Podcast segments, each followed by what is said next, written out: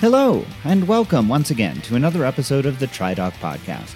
I'm your host, Jeff Sankoff, the TriDoc, an emergency physician and multiple Ironman finisher coming to you from beautiful, sunny Denver, Colorado. I'm going to dispense with my usual brief monologue on this episode and get right to it, because on today's show, I conclude my series on increasing diversity in triathlon with a terrific interview with Nate Heath.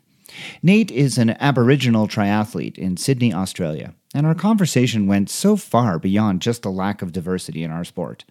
During our talk, Nate gave me a brief primer on the history of the Aboriginal experience in the land down under since the arrival of the British. And while you may have an inkling that said history isn't pretty, I'm afraid that it's so much worse than most of us could ever imagine. Fortunately, things are improving, if ever so slightly, but so many challenges remain. And while triathlon is such an insignificant thing in the face of what Indigenous peoples face in Australia, Nate and his friends in his club TriMob are doing a small part to raise awareness and participation in the hopes of undoing more than a century and a half of outrages. Before that, I do want to take a little time to address a medical issue that has gotten a lot of attention on the internet this past week. No, I can't give you any insight on how Garmin finally fixed their ransomware problem, but I do have some thoughts on another popular online triathlon phenomenon, and that is the very public self awareness of Taren Gesell, better known to most as Triathlon Taren. If you're wondering what I'm talking about, or if you are curious about what I have to add to the conversation on this, I give you the answers, and that's coming up right now.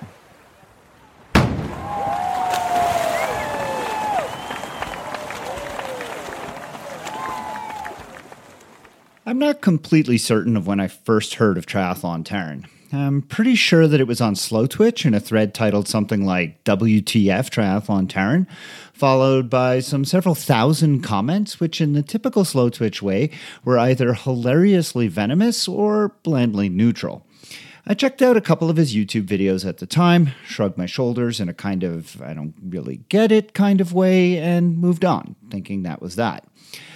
Little did I know at that time that Taren had somehow tapped into something and before long was quitting his day job, dedicating himself to a full time, ever expanding triathlon training and promoting empire of sorts.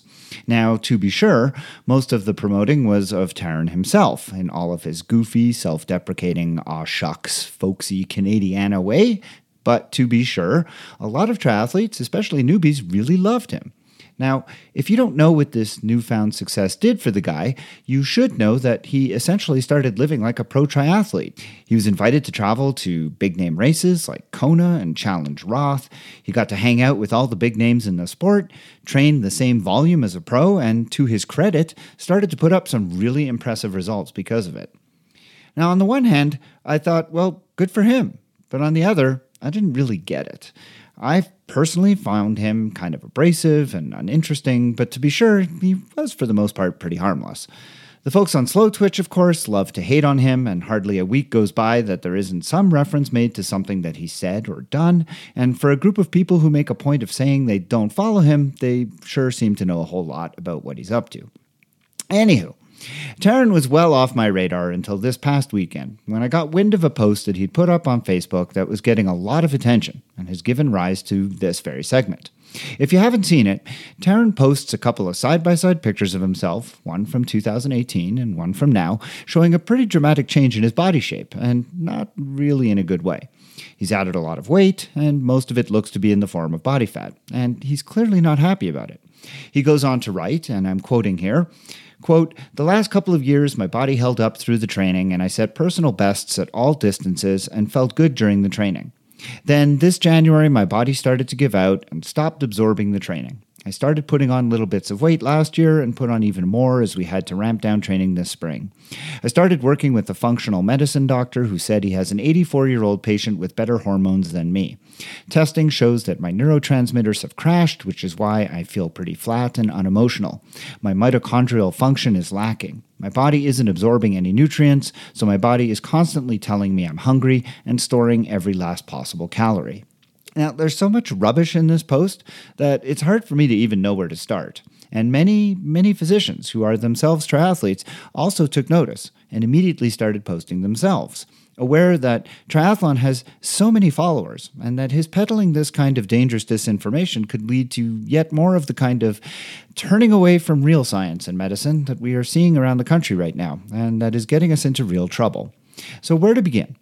First, let me acknowledge that I don't know Taren from Adam, and that I'm sure he's a really nice guy who clearly is very good at social media and has made himself pretty darn good at triathlon. But just like I won't give social media advice to Taren or his followers, I kind of wish that he'd refrain from dispensing ill informed health and wellness information to anyone. Taren's a middle aged man who went pretty quickly from a bare bones training volume to pro level training and incorporated into that some kind of radical fad diets on the advice of some what I will call questionable nutritionists. As I've discussed here before, high fat and low carbohydrate diets are not a great solution for high volume endurance athletes, especially those who are in middle age. And yet, that's exactly what Taren was on. Taren talks about feeling as though he's starving and having emotional lows. And no wonder. It's because he's ketotic all the time and simply responding to his body's overwhelming need for sugar. For goodness sakes, man, have a cookie. Or better yet, a salad.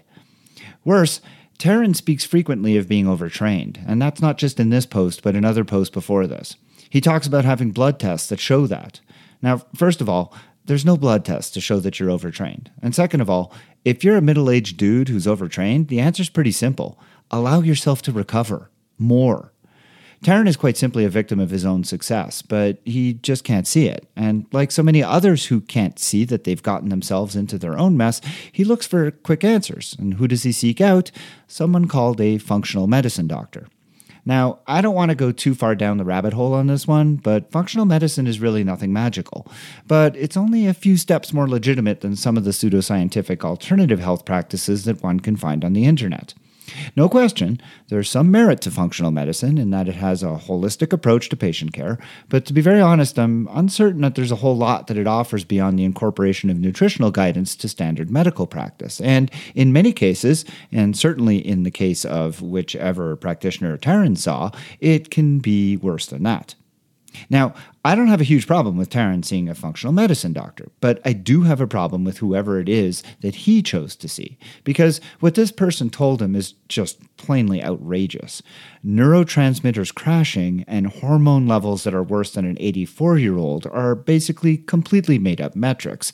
And I'm not even going to talk about depressed mitochondrial function, which is something that can't even be measured. They're of absolutely no value whatsoever to Taren or anybody else. And I'm betting this diagnosis was followed by the offer to sell many hundreds of dollars of supplements that would lead to a magical restoration of health in no time at all. Look, like I said, I don't know Taren, and I certainly wish him nothing but goodwill and a return to the form that he so recently had. But what I'd like more than anything is for him to recognize that his issues lie not with hormone or neurotransmitter levels, but instead with seeking out advice from people who maybe don't have his best interests at heart. A good coach physician, nutritionist, whatever, they're going to watch their athlete, patient, or client carefully and be on the lookout for the kinds of symptoms that Taren developed, and are going to do what's needed to make sure that they don't arise, and that if they do, they're going to be dealt with swiftly. I genuinely feel bad for Taren, and I hope that he cuts bait with the people who have gotten him into this mess. Maybe if he gets in with a coach who can use, say, I don't know, evidence based science as a basis for what they do, he might just come out all the better for it. Heck, if he's listening, I even know where he can find someone just like that. Do you have a question for me to consider answering on the show? Well, email it to me at tri underscore doc at icloud.com.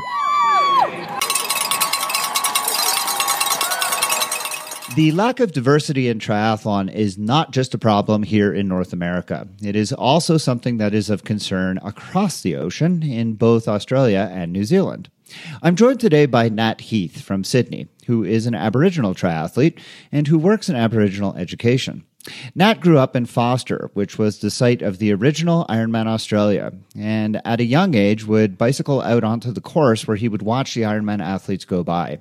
At that tender young age, he was taken with the sport, and in 2011 actually became a triathlete. He was consumed with the idea of qualifying for the Ironman in Hawaii, and in 2015 actually won his age group at the Ironman Australia and got to go to the Big Island. He has also qualified for the 70.3 World Championship several times and was hoping to get to Taupo this year, but unfortunately, the pandemic had other things in mind, and so that race is not scheduled to happen right now. But in the interim, he has done a lot of other things to advocate for Aboriginals in triathlon, including starting a team called TriMob, which is a team of Aboriginal athletes that was designed to really show a positive aspect of Aboriginal people in triathlon. And Nat is joining me today to talk about the issues that face Aboriginals both uh, in and out of the sport in Australia. And I am super excited to have him here. Nat, thank you so much, or I guess I should say good day. G'day, mate. Yeah. Um, and in my language, which is uh, so Aboriginal language from where my people originate from, it's Kaya. So Kaya is hello or greetings. Kaya. Excellent. Kaya. Give me a sense of the lay of the land of what it looks like when you go to a triathlon in Australia. And I know that Australia is triathlon mad. Uh, mm. Does it tend to have the same issues of being a pretty much white only sport the way it is here in North America? You know, like you said, I got into triathlon in 2011 and I guess from what I can see um, here in Australia, and I, I think it's the same across the world, is it's definitely an Anglo sport, um, and I think a lot of that, I guess, has to do with it's really a sport for the wealthy, um, and I guess in our context in Australia, when you look at Aboriginal Australians, um, uh, much lower income um, and socioeconomic status, which is at the lower end compared to, say, the mainstream. Um, so to get into the sport, I, the one thing that I've noticed with triathlon, is if you're a kid, you don't get into the sport unless your parents do it. And for our community within the Aboriginal community, there's not many people that have been doing triathlons. Um, and triathlon sort of became, I guess, introduced into Australia since probably the 1980s. Um, but for us growing up, we never really saw Aboriginal triathletes um, as like as people above us. So it was never like a role model sort of thing to then go into. So for us, like the main sports that were always an opportunity for our people to excel was always kind of similar to what you probably see in America is football. So for us, that's like rugby league or AFL, um, uh, boxing, running, but when we talk about running, we talk about sprint. So, you know, that shorter distance. So, for our communities, it's something that we've never really envisaged to go into. Um, and I've sort of made note, like one of the biggest triathlons in Australia, which is up in Noosa, the Noosa Triathlon. It's sort of one of the meccas. If you have a look, so I, I did a Google search of Noosa Triathlon yesterday, just out of interest, and all the images that you see are of you know non-indigenous uh, people so predominantly Anglo people, with sort of a splatter, like a very thin speckle of maybe people from some sort of Asian background. Um, but as far as, you know, black faces, you just don't see that within the triathlon community. And I guess that's a part of what we're trying to address with um, our new club, which is just formed TriMob. Do you have a sense, or do you know from U or USA? Sorry, do you have a sense, or do you know from uh, Triathlon Australia what the percentages are or, or, of participation of Aboriginal athletes? No, so that's it's a good question. So I know now um, when you actually so to register to be a triathlon or to do triathlons, you generally become a member of Triathlon Australia, which then affiliates you to a, a state. So for us, where I'm based, it'd be Triathlon New South Wales. And there is the question around are you of Aboriginal or Torres Islander descent? So they are recording that, but there's no stats that they have sort of publicly outward facing to show how many people are doing it. Um, so that would be an interesting um, thing for us, I guess, as TriMob to maybe work with um, Triathlon Australia to look at, well, here are our numbers and what, you know, do we want to set targets that we want to try to achieve? Um, a part of what we want to do in TriMob is obviously grow the sport or the opportunity for Aboriginal and Torres Strait Islander people in Australia to get into the sport. So, just for you guys over in America or Canada, where in the, the north, in Australia, we have two Indigenous um, groups. So, there's Aboriginal people, and then there's also Torres Strait Islander people. So, the Torres Strait Islander from uh, the top of Queensland. So, they're a different group of people, but still Indigenous to this country. And a lot of the struggles that we go through, we, I guess, work together as a unified group because we face the same issues.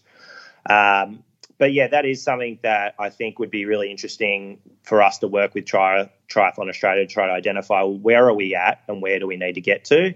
The, I know off sort of just from setting up Tri-Mob, we've we definitely have at least 15 um, First Nations people that I'm aware of. I think it's actually probably more. Um, but it would be interesting to see as Tri-Mob grows and we get our members start to come in what that exact number is.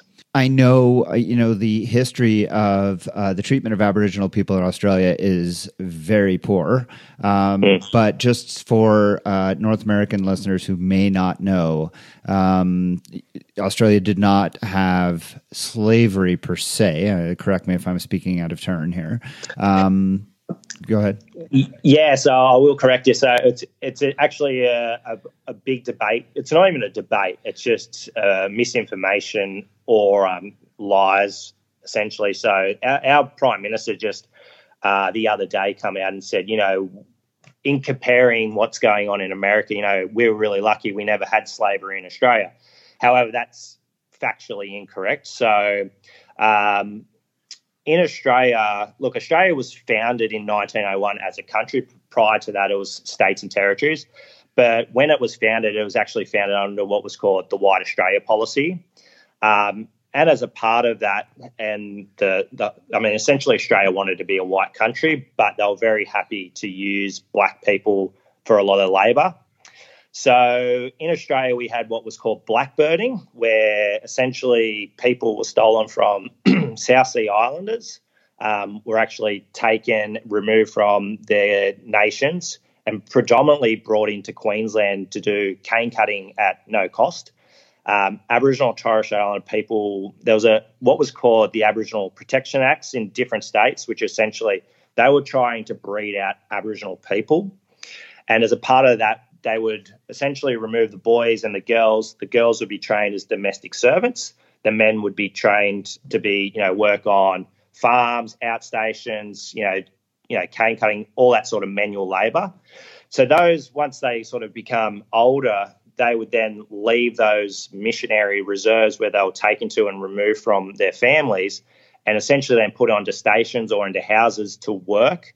And they weren't paid a cent to do that. So you could say that slavery wasn't the term that was used, but it was definitely slavery. Um, my great grandmother was removed when she was two years old um, and trained to be a domestic servant. And essentially, she was a slave um, for a guy who um, was Philip Neville, who ended up becoming the chief protector of Aboriginal people in Western Australia. So every part of her life, whilst under his um, control, um, the Western Australian state was controlling her every move. So if she wanted a pair of shoes, she would have to request it, and the state could deny that. Yet she still had to work um, for this man, um, do chores that she would never get paid for him. It was just recently, so there was a, a big um, case in Queensland, which is a state um, above us in New South Wales, that they just had. Uh, I'll try to get it right, but essentially a legal win where I think they took um, the Queensland state to the Supreme Court around unpaid wages to Aboriginal and Torres Strait Island people and South Sea Islanders, where they were essentially working for. So the Queensland state kept the money, said, We will give this to you when you're ready, but then they never did. So these people were working, and a lot of the industries, the oyster industry, pearl diving industry, cane, sugar cane industry, um, the railway industries were all on the back of Aboriginal Torres Strait Islander people, yet they were never compensated for their work. So so typical, no, no, typical white European colonization yeah. of a land where there's indigenous peoples, and, and, and this kind of treatment extended in late into the 20th century, where Aboriginal people really didn't hmm. have almost full rights of citizenship until very late. Correct? Yeah. So it wasn't until 1967 that Australia held a referendum where Aboriginal and Torres Strait Islander people were counted as citizens in this country. So prior, like they what they were had the ability to vote in some states, but essentially prior to '67, our people were classed under the Flora and Fauna Act, so seen as animals. End up uh, having so essentially the states and territories controlled Aboriginal people's lives.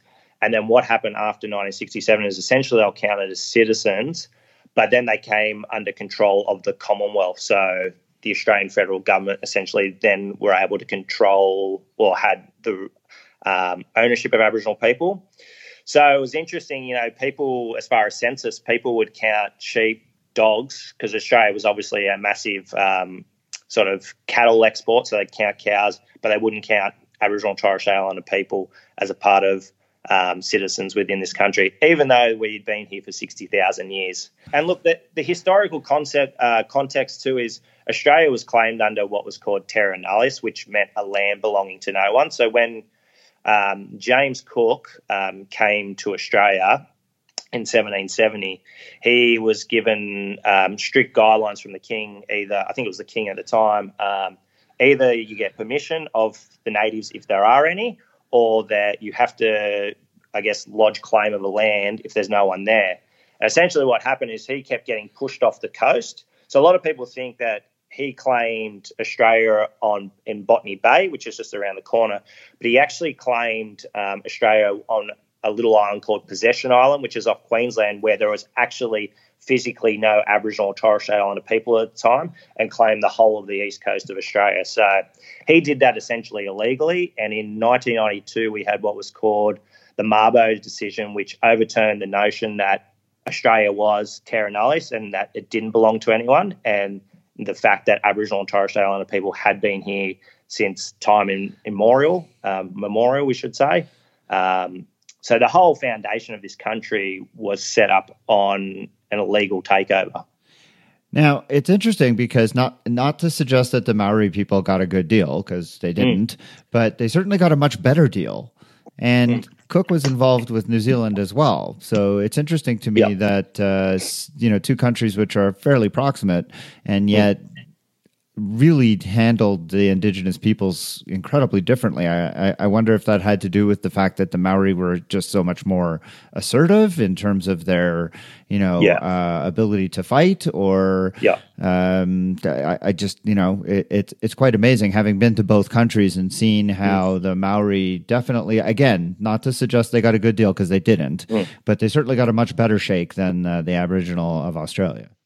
Yeah, yeah, definitely. So there's there's you know, there's reasons behind that which you kind of already highlighted in that um, Maori come from more of a warring people. Um, so they were set up in a way where the, the, Maoris fought with other Maoris for pieces of land. Um, and, you know, they've come from different parts of Polynesia and made their way down. So my understanding, and I don't want to talk out of turn, I don't want to speak on behalf of, obviously, um, Maori people too. But the people up the north were essentially the dominant group, and people they would fight for the best part of the lands, which north was warmer. Um, so they had a culture of, I guess, um, warriors. Um, whereas in our culture, we weren't necessarily a warring culture. Sure, there was different issues that may have led to um, some form of battle, but it wasn't to the same context as what the Maoris did. We also had very strict Aboriginal nations, which meant this is your area. And if you want to go into someone else's area, you need to seek permission from that that different nation. So, um, if you have a look at there's a there's a thing called the Tindale's map. Uh, Norman Tindale, who was an anthropologist, he kind of shows the different Aboriginal nations from across Australia, and there's about 350. Um, and within those nations, then you've got people who then speak different languages too. So, I guess a part of the where Maoris have been really successful in keeping culture alive is one they they were able to resist um, the English much better than what we were able to. Um, they had their treaty with Tangi, which has issues in itself, um, but it did give them some sort of stronghold in some contexts. They also have a mono language too. So, as far as New Zealand um, embracing Maori culture, they're able to, you know, there's no disagreement on which languages should use. Whereas in Australia, like the language that's used here is completely different to the language that's used in WA, Western Australia, I should say. So um, it's created different challenges for us in Australia as opposed to, um, I guess, our Maori brothers and sisters. All right. Well, that's a lot of like really great context, and I really appreciate you taking the time to explain cool. it to me. Um, but let's bring it back to triathlon in the present. Sure. I want to hear about Tri Mob, and I, I, I, do have to tell my listeners that while mob can have a negative connotation here in North America, a mob is uh, what you call a group of kangaroos. So uh, I'm assuming that's why it's a Tri Mob. So tell us yeah. about uh, TriMob and uh, what uh, got you started there and uh, how that's helped in increasing Aboriginal uh, participation in triathlon. Yeah, so look, firstly, TriMob's just in its infancy, so we've only really started establishing this year. Um, but look, essentially, it was born from a conversation. So one of my mates, um, Tyrone Bean, he just got into triathlon at the end of last year. And you know, when you get that triathlon bug, it's like every conversation's about triathlon. You're just really excited. You're really frothing. Um, and we, I was actually coming back from Western Sydney. I think maybe I just done, no, it's just before I'd done the Western Sydney triathlon.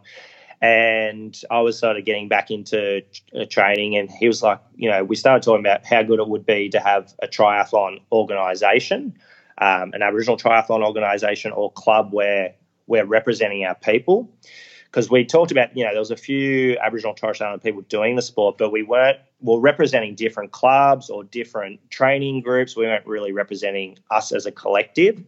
And we thought it'd be a really good idea. Why don't we try to, to get it up and running? So essentially at the start of this year, I was like, let's just do it. So I we kind of created a little group of um, Aboriginal people that we knew were doing the sport to see whether they were interested in, I guess, helping it grow and whether they would want to represent um, a club if we formed it. And everyone was like, yeah, 100%, we want to do it. So essentially, Tri Mob was born. So, as you were sort of, for us, um, when we talk about community or Aboriginal community, we might talk about that's our mob, that's your mob. Um, so, it's sort of this got this context of explaining family, explaining Aboriginal nation group, explaining the broader context of just Aboriginal group. And you are correct, uh, a group of kangaroos is called a mob as well. So it's kind of a part of our language that's been handed down to. So we figured let's call it Tri Mob. And a couple of goals for us is one to for all the Aboriginal Torres Strait Islander people that are currently doing the sport, let's have our own club.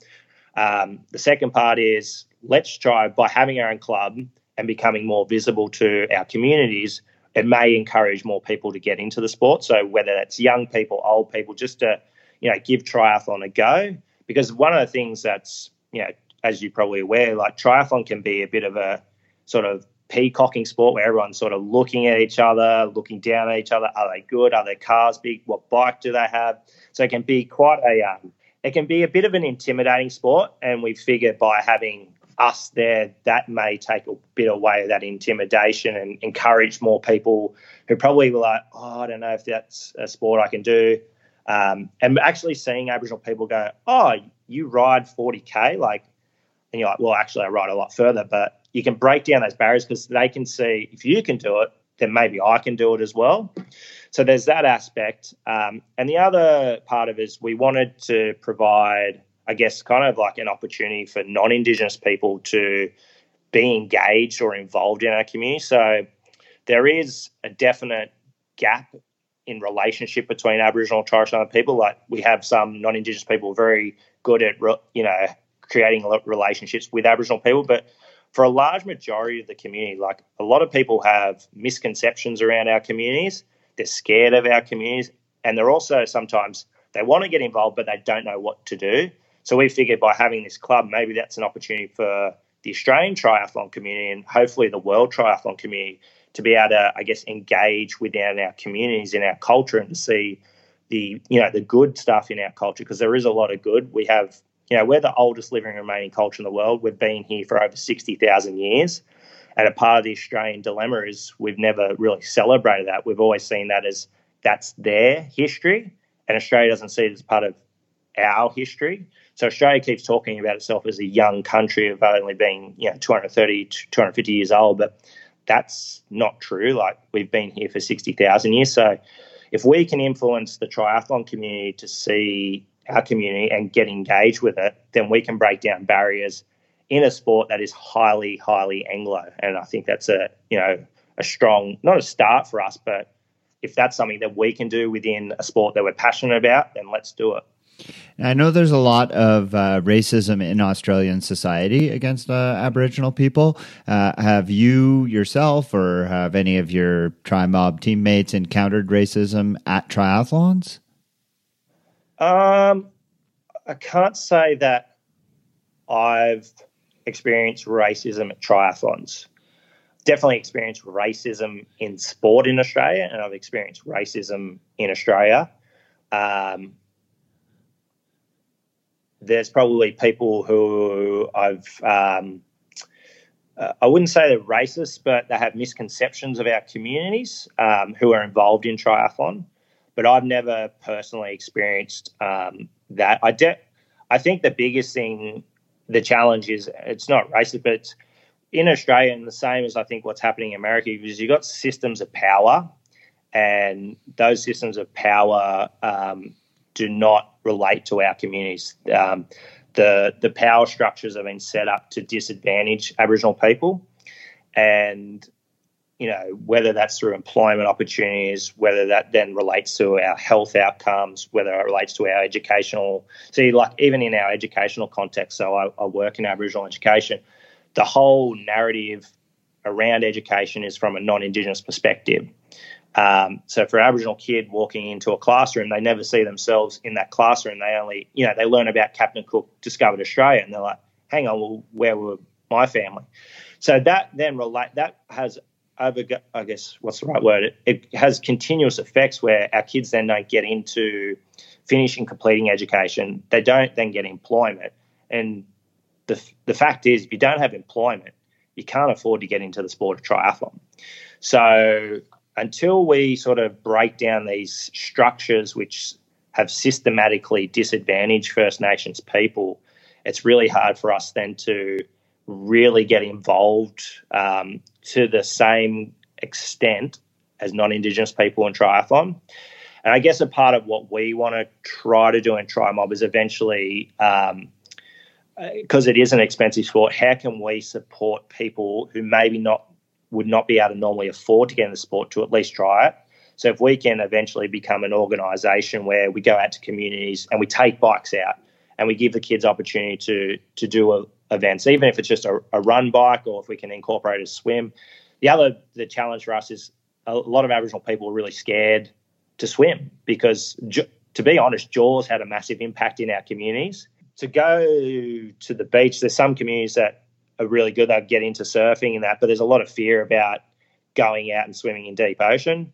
And then you've also got the northern part of Australia, which has saltwater crocodiles, which makes it a, another challenge. So, if we can, I guess, try to, as a, a group, um, make it a little bit easier for people to get into the sport, and if that's breaking down costs, where we can get, you know, sponsors to come on board to help us, um, where we can get race companies to provide um, you know, initially, if we can go, we'll get 30 athletes there, but if you can drop the price for it, then that's something that we might be able to do. So, so you've mentioned a lot of strategies that you've thought of, and I, I, they're all excellent to try and introduce the sport to more Aboriginal people.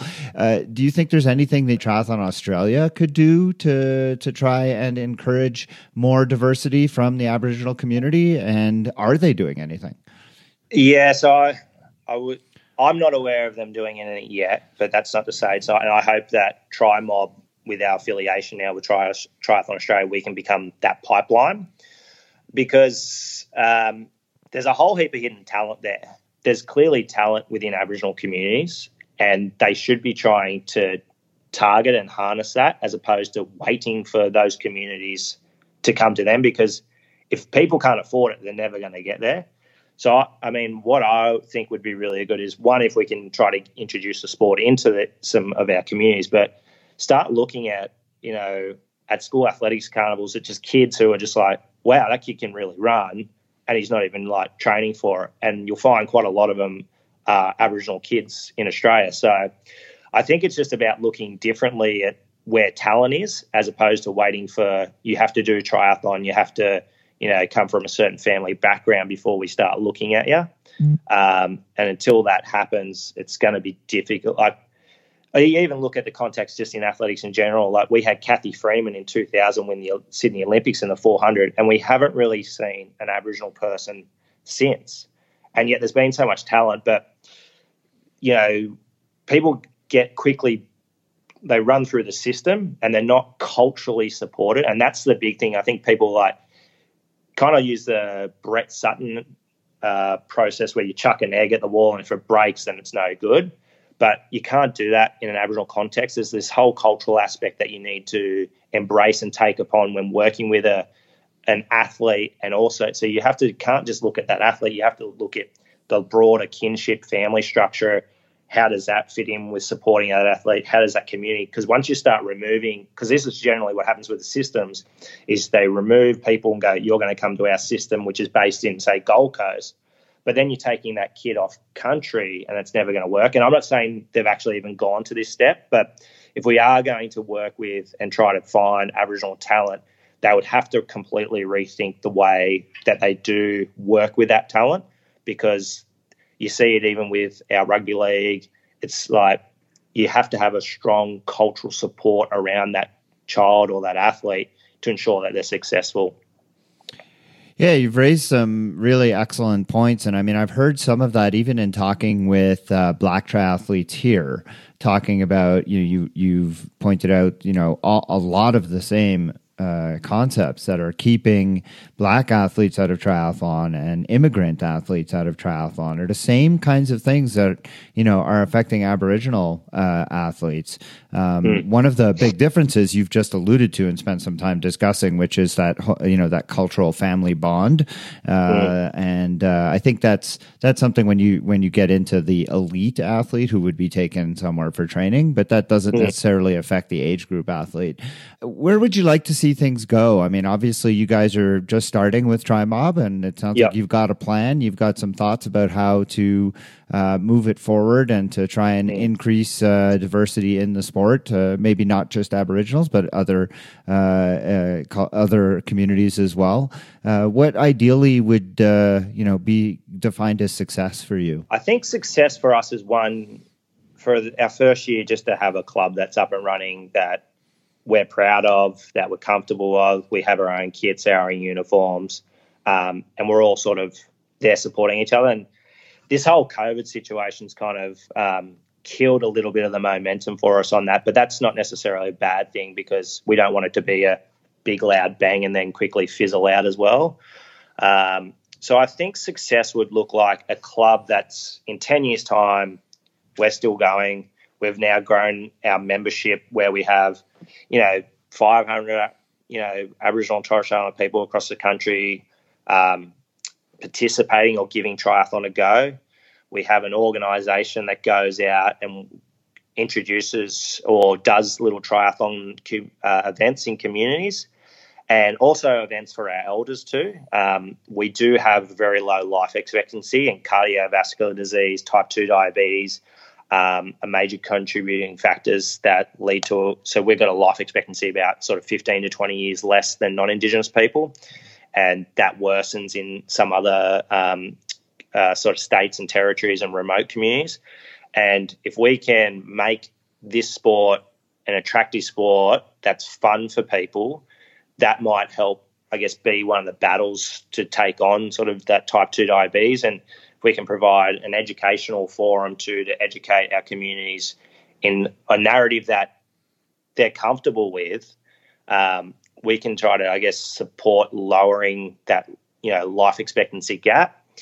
Um, so I think if we can go out, run community events, make it fun, have elders events, have kids events, and then, you know, if we can see a pipeline to talent, we can work with Triathlon Australia to do these sort of things, then we can support, you know, Australia becoming um, a stronghold again in triathlon, having, you know, maybe one day even just one of our Aboriginal Torres Strait kids make the ITU series. If that's something that's possible, that would be awesome.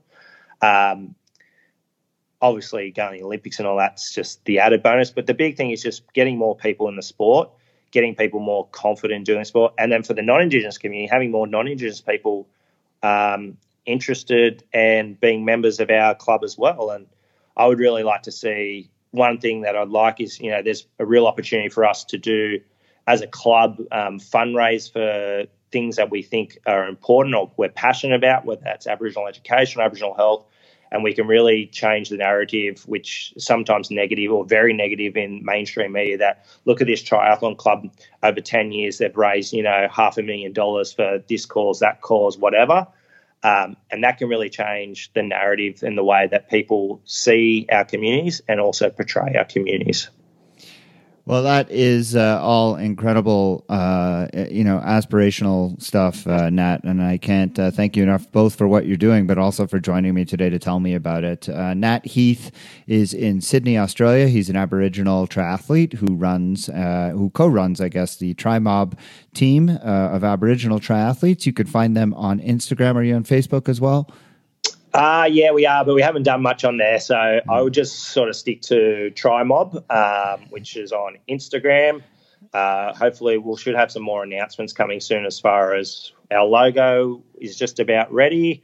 Um, and I'll be working with an organisation here in Australia around our triathlon kit design. So, excellent. Actually, one of our yeah, one of our guys who just got into the sport after TriMob sort of launched on Instagram, he's given us a piece of artwork for us to design with the kit too. So really excited to see how that sort of comes up and having this Aboriginal design kit for everyone to see, um, hopefully in events in Australia soon and maybe even internationally. That is fantastic. Well, it was an absolute pleasure to talk to you. I really appreciate the history lesson and uh, the conversation about how Australia can increase uh, diversity in its uh, triathlon events uh, by including more Aboriginal people. Nat, thank you so much for joining me on the TriDoc podcast.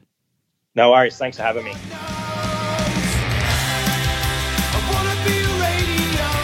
And that's it for another episode of the TriDoc Podcast. I hope that you enjoyed listening to it as much as I enjoyed bringing it to you.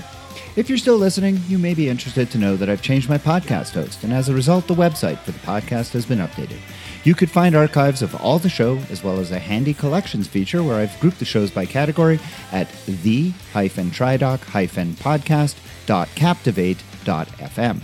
You can also find my new podcast that I'm doing with my daughter Samantha, Dead and Slaughter, the Dad and Daughter Horror Show, where we review different horror films and talk about how they've held up over time. You can find that on all of the usual podcast platforms. That's Dead and Slaughter, the Dad and Daughter Horror Show. I hope you'll check it out. Do you have questions about any of the issues discussed on this episode, or do you have a question that you'd like for me to consider answering on future episodes? Well, make sure to send me an email at tri underscore doc at icloud.com. If you're interested in coaching services, please visit try.coaching.com, where you can find a lot of information about me and the services that I provide. You can also follow me on the TriDoc Podcast Facebook page, TriDoc Coaching on Instagram, and the TriDoc Coaching YouTube channel. The music heard at the beginning and the end of the show is Radio by Empty Hours and is used with permission.